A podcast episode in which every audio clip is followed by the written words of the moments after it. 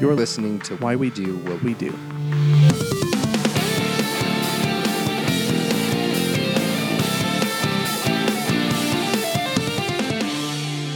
All right, this is Abraham. And this is Shane, so, this is Why We Do What We Do. your favorite consumable psychology podcast. Okay, I'm going to ask you, Shane, and our listener to do a thought experiment with me. Okay? I'm into it. Okay, thank you. So, if you're not driving, but are otherwise in a safe place to do so, I'm going to ask you to close your eyes. Okay? Got it. I can confirm Shane's eyes are closed. Now, I want you to try and imagine you're standing at the top of a building that's over 15 stories off the ground. You can sort of lean over the edge and see the straight drop to the ground that is over 150 feet below you. You might notice that the trees, the cars, and the people look tiny as they crawl along the ground below. In contrast, you can feel the height and the kind of breeze that can only be found at such a profoundly isolated elevation. So, in this moment, what do you feel? Man, I, uh, to me, that's very stressful. Is it? Yeah, like being on the edge of like a tall building with no safety guards. Yeah. and having that is pretty intense, but I'm curious about it too. I'm interested and I'm like, I want to see what happens next. Yeah. I think it's common to experience some amount of fear or curiosity or wonder or some combination of those things. And so many people experience this feeling of curiosity, this sort of call or this beckoning, if you will, to jump or fall when they are at tremendous heights. And it's not that they actually want to jump. A matter of fact, specifically, they don't want to jump. And very, very few people actually do. But this is an experience that's surprisingly common to quite a wide variety of people. And as I mentioned, it's like a quote unquote beckoning, sort of like this invisible lure that seems to be trying to pull you toward your fate.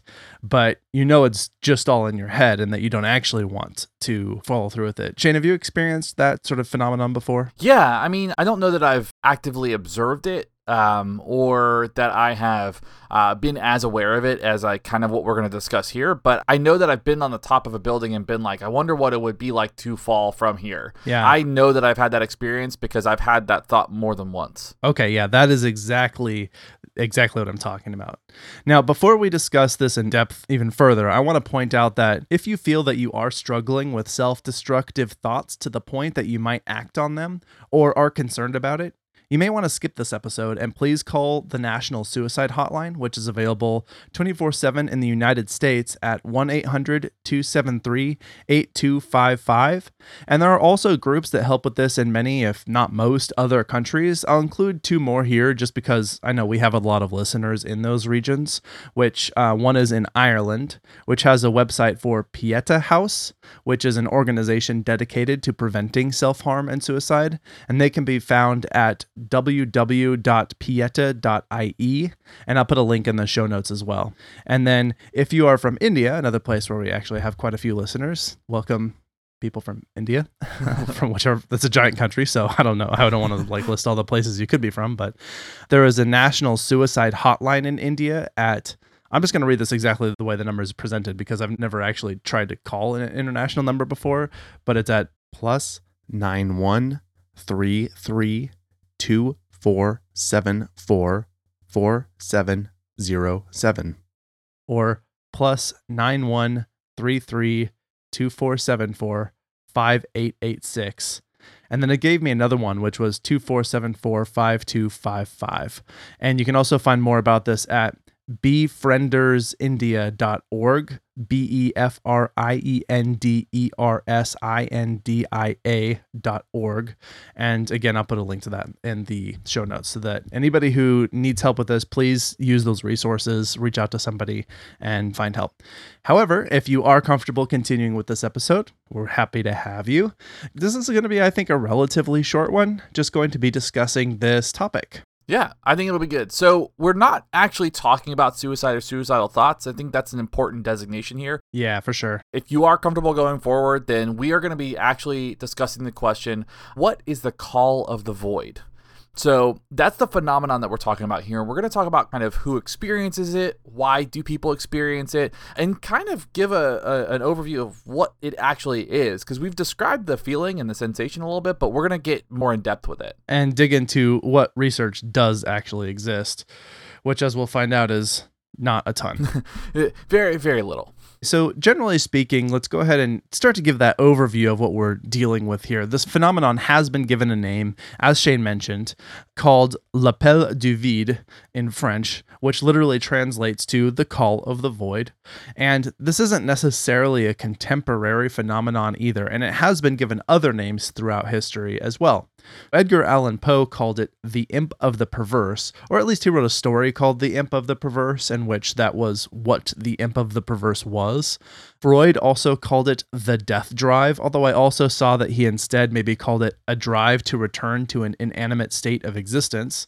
And then really commonly, if you were to look in the literature to the extent that it exists, quote unquote scientists or people who have been talking about this at length have referred to it simply as the high place phenomenon. I would go see a movie called The Death Drive. that does sound like it might be interesting. Yeah, like it sounds cool. And honestly, I think this is one of those interesting phenomenon that sounds really really cool. I think that the titles really pull you in and they're really they make you interested in studying it. You're like the Call of the Void sounds intense, right? Death Drive sounds really intense. The High Place phenomenon sounds like a really cool show. Yeah. You know, I think that's kind of what gets people involved in the topic or like interested in the topic, and then you find out that there's not a lot there. so what's cool about this though is it's not actually limited to heights. So it's more talking about generally destructive or self-destructive uh, thinking or pondering. And includes ideations like driving your car off a road or into oncoming traffic or something more aggressively violent like stabbing or shooting oneself. So that sounds pretty intense but this phenomenon covers all of that. Yeah any of those tendencies to sort of entertain the thought of what would happen if and then followed by whatever major destructive thing that might be. And I saw one statistic that suggested that around 30% of people have this experience. That was again based off of the study that we'll be talking about in a moment. I did see another that claimed that it was true of almost everyone, although they didn't actually give a number for this. So I would guess that they were predicting 50% or more of people having this experience. Definitely a lot of people that I have talked to have referred to having this experience. So I think that it's possible we just need a better sample to see how representative this is. But I, I know that I at least would be among the group of people who's had that experience in a lot of different ways. Pretty much all the ones I listed actually is the thought of, you know, turning car into oncoming traffic or driving right off a bridge if you're there, or, you know, if you're standing at the top of a very high drop off, thinking about jumping. And it's we'll get to this in a moment, but it's not about actually doing the act. It's more about the thought about what it would be like. It's that sort of that pondering thing that you mentioned. Yeah, it's not an issue of ideation and follow through, it's an issue of curiosity. Yes, yeah, absolutely. And I did see also that this could be combined with ideation of hurting others in a similar way, although that seems to be at least a relatively new development and possibly uh, I only found that in one source. So it's possible that that would actually not be the same exact thing. Most of the descriptions that I saw in trying to prepare for this really had to do only with targeting oneself as the person going to experience this, but I did see at least one source that suggested that this could be any kind of destructive thought of, you know, what if I just punched that mirror really hard or threw this thing across the room or ran screaming out of the building, you know, whatever it might be, might fall into that category if that's where the the definition is going. Yeah. So, let's talk about the research about it then. Sure. Let's get into that. So, in 2012, there was a pretty popular study written by Jennifer Hames that interviewed 431 undergraduate college students. That's what you do when you do research. You yeah, that's like that's psychology research in a nutshell. Yeah, every school that I've ever gone to has pulled psychology students from their pool. That's their participant pool is a bunch of psychology students. so many studies. Oh my god. Like so many psychology studies. So many. So, what this study did was they asked them about their experiences with a call of the void and other mental health symptoms and suicidal ideations. And what was found was that many students with and without a history of suicidal ideations reported experiencing this phenomenon, although it was more highly correlated with experiences of anxiety. So, what they found was that um, they found a, a closer correlation to those feelings, those experiences related to anxiety, and not necessarily related to suicidal ideations, right? Yeah, absolutely. It tended to be the case that those students who also reported having a generalized anxiety disorder or some other anxiety disorder were more likely to report having had that experience of feeling the sense of what would it be like if I jumped sort of thing. And this was the study in which only about 30% of their subjects did report that they had had such an experience. I don't know how ubiquitously that is felt among undergrads. I would have expected it to be much higher. Yeah, yeah. Given, given the current state of academia, yeah, you would think that that would be much higher. right. The results also did indicate that the curiosity about the urge to jump is in fact separate from suicidal ideation. It's not a curiosity about death. It's a curiosity about the jump itself or about the fall. And instead, this call of the void is something that a lot of people do experience that is utterly unrelated to any kind of desire to actually die or commit harm. Yeah, which that's been my experience with it. I don't want to die. Yeah. I've same. never been like this would be cool if I wasn't here. It's been more like, I wonder what that would feel like, or like, I wonder if I could survive that. you know? Yeah, yeah, uh, that's exactly where I would put myself as well. Yeah, and I think the researchers go on to actually suggest that it's something like that. Like some of the thought process behind that and some of the urge behind that is actually an urge to test the safety of a situation. Yeah. Hames and her colleagues further suggested that what could be going on here is that this idea of the urge to want to jump or whatever you know urge to x i guess is actually an urge to test the safety of the situation and that they suggest that this is created by this delay in the rapidity at which we process the survival signal which we process as really quickly a sort of an immediate reaction versus sort of a logical signal which we process somewhat more slowly. The logical one is this isn't actually a dangerous situation. So let me just say a little bit more about that to make this more clear.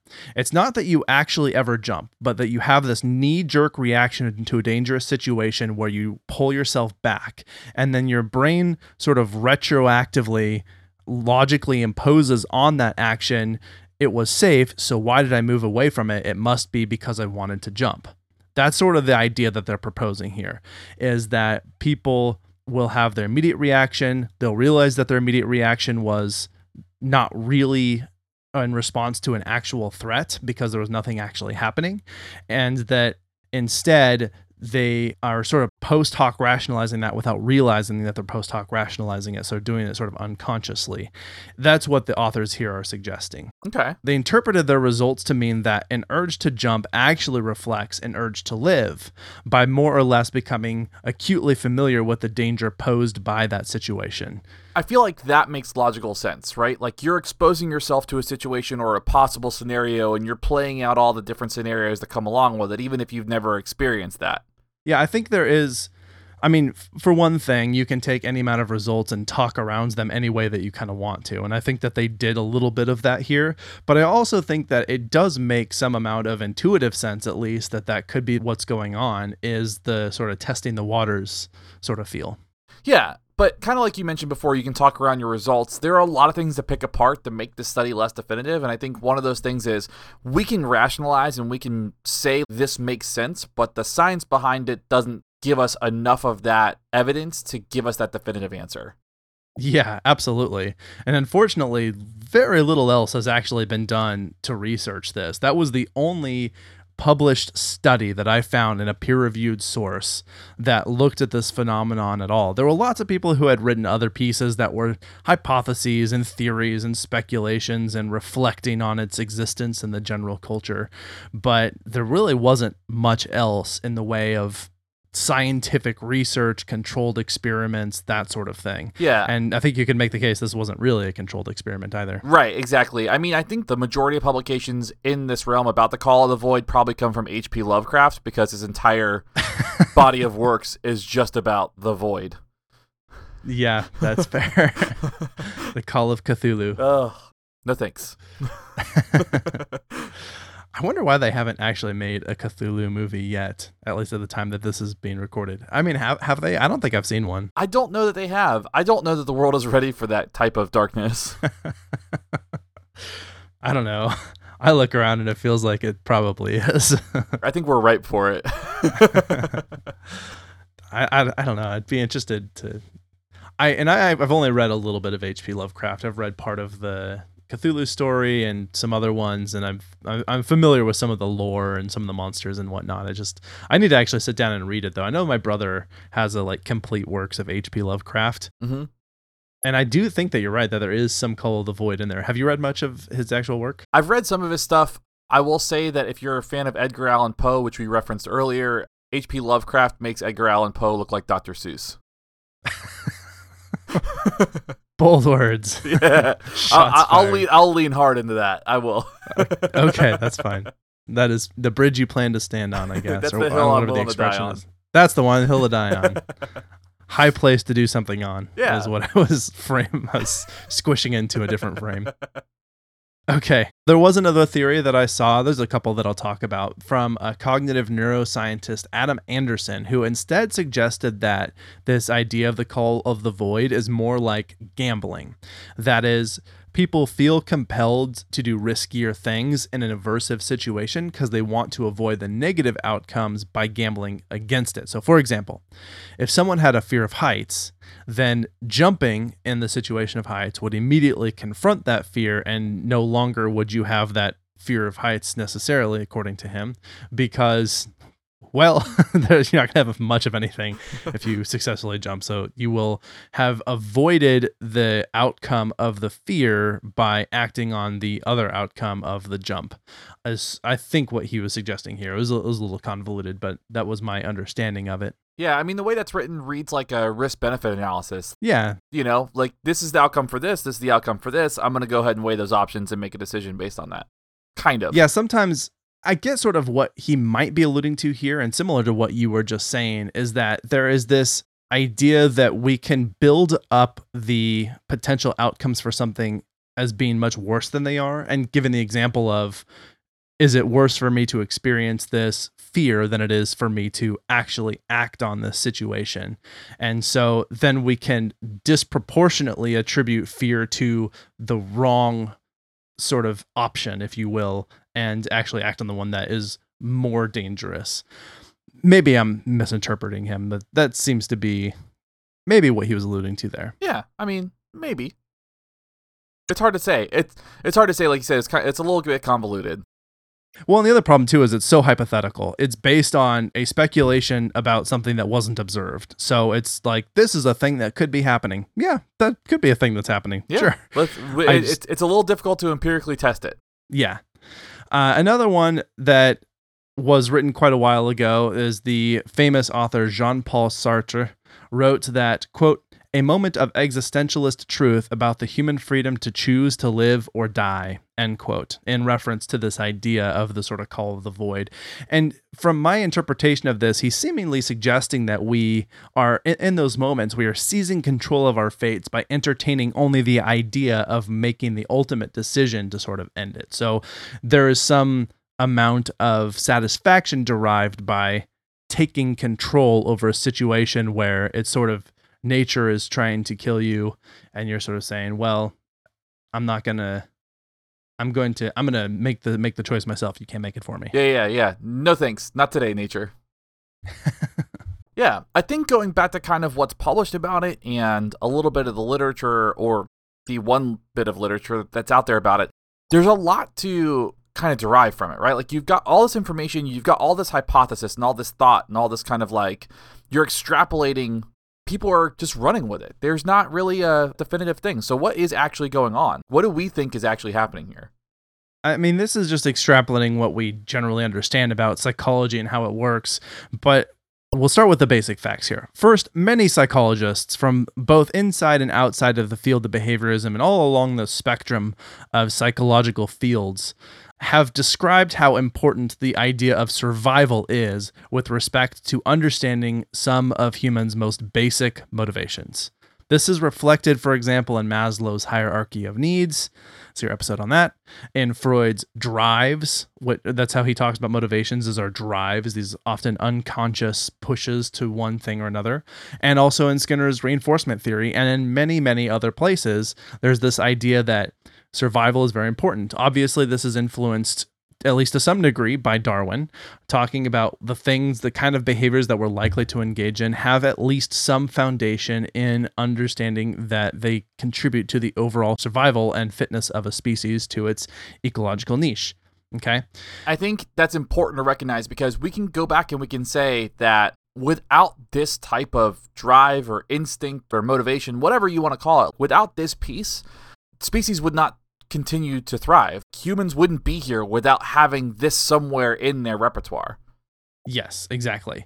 So, one interpretation then is that there is something intrinsically motivating about cues that indicate safety and outcomes that would generally increase survival. And of course, there's plenty of counterexamples, and it gets infinitely more complicated than that when you start introducing how much variability can come with language and culture, right? Right. But at the very basic level and very generally speaking, we are seeking to increase our likelihood of survival. And there are things that are just intrinsically valuable to us that contribute to our likelihood of survival. Yeah, so let's uh let's take an example here and we'll look at how we're motivated by food, right? I think this is probably a really easy, clear-cut example that we can start digging into. Okay. I like Yeah, food. You like food. we need food. food to survive. Yeah. So, however, people will eat to excess to the point where their survival is once again threatened. So they'll eat and eat and eat to the point where now their lives are threatened as a result of this thing that they're motivated for and that they need. Right? Yeah. Nevertheless, food continues to taste good and hunger continues to feel aversive, and the basic instinct to want to eat at regular intervals and the type of food we normally like to eat, the survival instinct does not affect the immediate decision to eat, which is more powerfully influenced by the need to eat when the relevant cues are there, like hunger, availability of food, etc., etc., etc. Yeah, and I'm just gonna, gonna say this and use different words to say a similar thing. Basically, what what we're saying here is that even when we've eaten to the point that our survival, our health, and our physical well being are now being threatened by that behavior of eating, we still are going to keep eating because the drive to eat is just one that is intrinsically rewarding. The food tastes good, we're used to it, we eat it at regular intervals, that behavioral pattern is well established. So we'll pursue the the reaction to we must eat because that is the immediate experience whereas the delayed outcome of i might die if i eat this is too far removed and too irrelevant to that immediate situation to have an influence that would override the immediacy of that and the availability of that food Yeah, that makes sense. I can I can track with that. perfect okay i just wanted to make sure that we said that in a way that was clear and maybe maybe we accomplished that i hope yeah, fingers crossed. I think I think we did. I think people relate to food. okay i think Yeah. so too Yeah. And of course, people can also severely undereat as well. And there's a lot to tackle in covering things like eating disorders that's a little beyond the scope of this current discussion and what we're trying to do with this particular topic.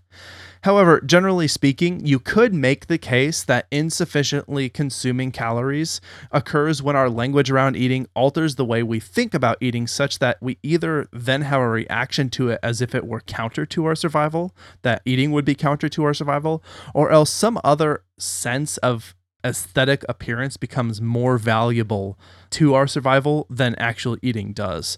Or it could be a combination of both of those things. So basically, what I'm saying here is that one potential explanation or way of orienting to the problem of, well, how do we talk about under eating with respect to if psychology is motivated by basic survival? And again, I'm saying just generally that's the case. Our language and our culture can undercut that, and it can either shift it so that our survival is hinged upon something other than those things, or it can make it so that those things that would normally be contribute to our survival, we start to think of them as being counterproductive toward our survival. And not that they are, but that we think of them that way. Yeah.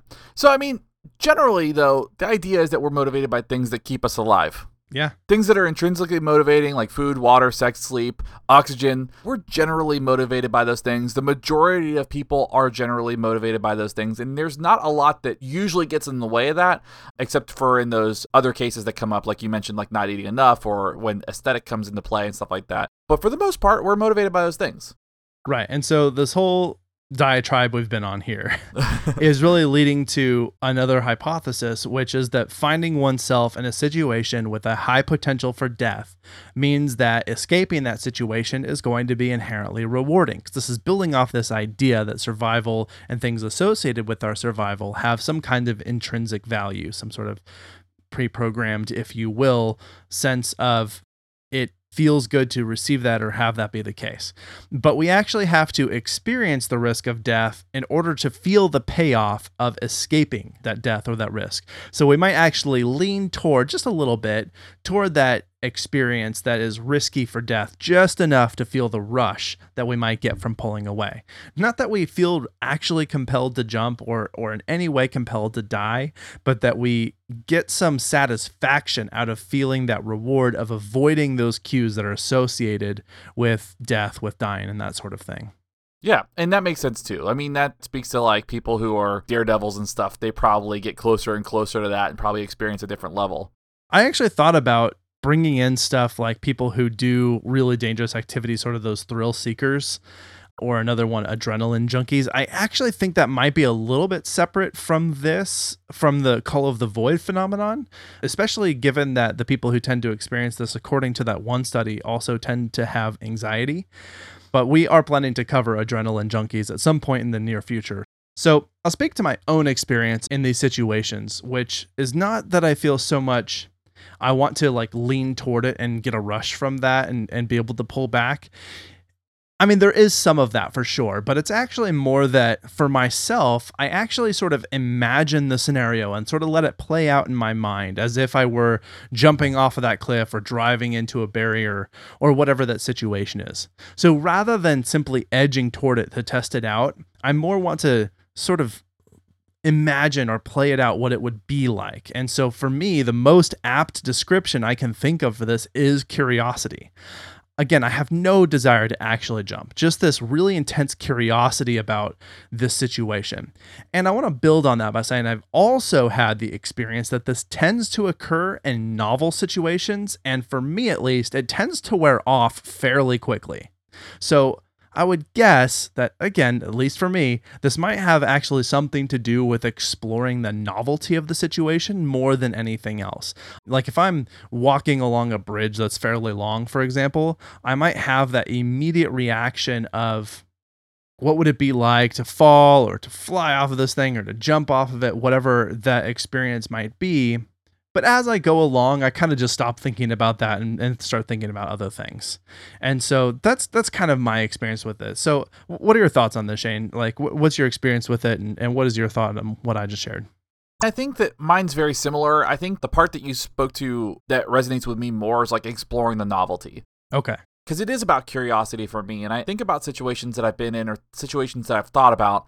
And it's been more like being able to kind of explore that situation, kind of look at all the scenarios and look at it like, you know, you look at it black and white. If I jump off a building, I'm probably not going to survive. Then I kind of look at it and go, okay, so if I did want to jump off a building and I wanted to survive, how do I merge that in a way that is doable? And then I go back and I say, base jumping, of course. like, you know. so I think that's where I have found myself as like looking at that novelty of the situation and problem solving how I, I can get as close to the end result of that situation without actually coming into harm's way or risk of dying and still have that experience. So that's a lot of how I've experienced this is like kind of taking it and then turn it into like, well, if I want to jump off a bridge, how do I do that safely so that I can talk about how cool it was to jump off a bridge safely? Yeah, and actually as you were saying that it occurred to me that I don't really have the experience of thinking about what happens at the end.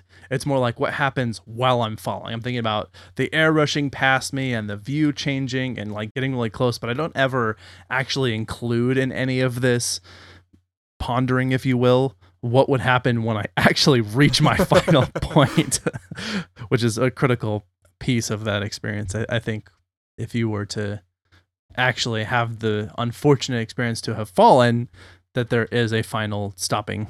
Yeah, and I mean, you know, what's funny too is like now that we're kind of like unpacking this a little bit, I've also thought about situations that literally I would have no control over and what that would be like. So, how would I respond if I got hit by lightning? Wow. I've thought about that. Well, because my mom was hit by lightning one time, Yikes. and so I think about that, and I'm kind of like, what is that like? What would that be like to survive that, and what would my superpowers be when I got them? so, like, I mean, and I and sometimes I go, I do that that piece, but I also think about like, well, I wonder what life would be like having experienced that, and and kind of walking away from it. How would I be a different person as a result of that? Hmm. That's interesting. I haven't had a lot of that, but I have had the experience for some reason of imagining what it would be like to be an amputee. Of thinking about what if I just didn't have this limb anymore? You know, how how different would it be? And I do this sometimes intentionally when I'm trying to be do the sort of that perspective taking of people who have had that. Like I'll try to imagine what would it be like if I lost my vision or my vision was so severely impacted that I basically had lost my vision. What would it be like if I couldn't hear anymore and I couldn't listen to music and and things like that and just you know just speculating on that so that I try and put myself in the shoes of those people and really feel you know I obviously can't feel what they feel but try and understand how important that is to them. Yeah, absolutely. I mean, that perspective taking is pretty important, I think. So, yeah. I got a little off track Yeah, yeah. there, but anyway, I don't have anything else. That was about everything I could find on this topic. It I was expecting it to be quite a bit larger than it was. There are some other theories that we didn't really touch on that we could have explored a bit more. It was just there's a lot of stuff out there, and so I just kind of grabbed the main highlights to throw in here because we could just be speculating, unpacking these things all day. You know, I think that one of the major problems with a lot of the theories that have been proposed is they're just not they're not testable and they're not based on anything. And so it's like how would we ever know if it was you know something that is this totally speculative idea if we don't actually test it you know we literally just can go well this just kind of makes sense and that's in a fine place to begin it just it makes it really difficult to have a lot of definitive answers to yeah, I mean, I think this is a topic worth exploring more, you know, and really digging Yeah, into sure. and kind of seeing like what that phenomenon's all about. I just don't know that we have enough to say about it other than kind of what we think and just give a little bit of an overview of what's out there outside of H.P. Lovecraft. Yeah, H.P. Lovecraft is a good example. So, okay, well, let's go ahead and do some take home points. These are the main things I think are useful to walk away with from this episode. Take homes. Take up. So I think the first thing is you're not alone if you've had this experience. A lot of people have this experience and report feeling the urge to jump or related ideas. Generally, those people that report it, I think, probably have the same experience that you have. It's kind of like it peters off after a certain point. It's not super pervasive. and it's more about curiosity than anything else. And it's also not necessarily, actually, it specifically is not really about death. That seems to be related. And again, I want to make the point that if you are having suicidal ideations, thoughts, or struggling with any of those things, please reach out for help at any of the resources we listed at the front of this episode. Yeah, or any local resources that you're aware of for sure. I mean, anything that will help you get through that, please reach out to that. Yeah, absolutely. Another point, too, just to kind of take home from this, is there's very little research that's actually been done on this, and so our understanding is pretty poor. This is one of those phenomenon that, that people speak to, that it is theorized, but not really very salient at all. Yeah, it does suggest that for most people, if not everyone who experiences this particular phenomenon, it actually represents a desire to live. I mean, that's something that was proposed and does kind of make sense in a way. Again, that's sort of that logical intuitiveness that that's what's going on. So if you're worried about the fact that you have had this thought, it doesn't mean that you are actually, if you're not actually thinking of harming yourself, this does not mean that that's something that's like this latent urge inside you that you need to be concerned about. I mean, if you are concerned, again, like go seek professional help. But um, a lot of people do have this experience and they don't actually have any any desire whatsoever to come to harm. And so there does seem to be this correlation with this idea that it reflects a motivation to live, if that makes sense. Yeah, I mean, and I could see that too, because you're kind of testing the boundaries of what's safe and what's not. Yeah, precisely.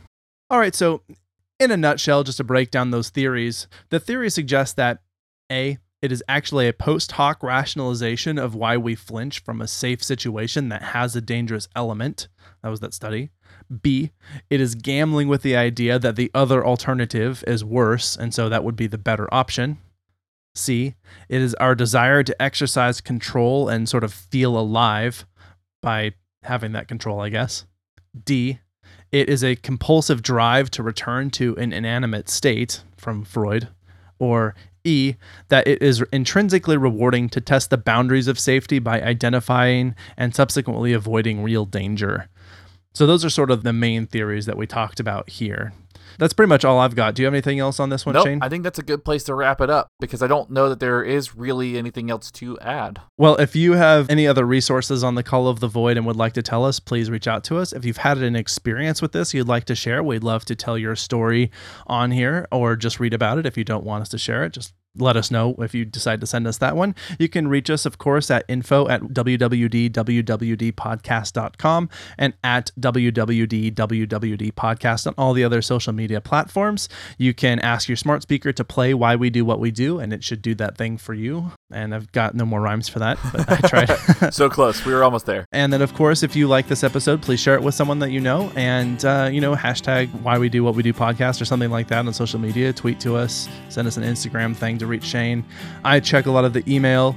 And then, of course, you can join us on Patreon. We have a Discord server that I have up and running, and I can check and see who's talking about what and had some cool conversation with some of our patrons. So, anyway, that's all I've got for today. Thank you so much for listening, and thanks for recording with me today, Shane. Yeah, thank you for having me. This was a fun one. All right, that is all we've got. Abraham out. All right, see ya. You've been listening to Why We Do What We Do. Why We Do What We Do is supported in part by our amazing patrons. Thank you. If you like what you heard, consider becoming a patron by heading to patreon.com slash podcast. You can also rate and review us wherever you get your podcasts or share this episode with your friends. If you have any comments or questions, we'd love to hear from you.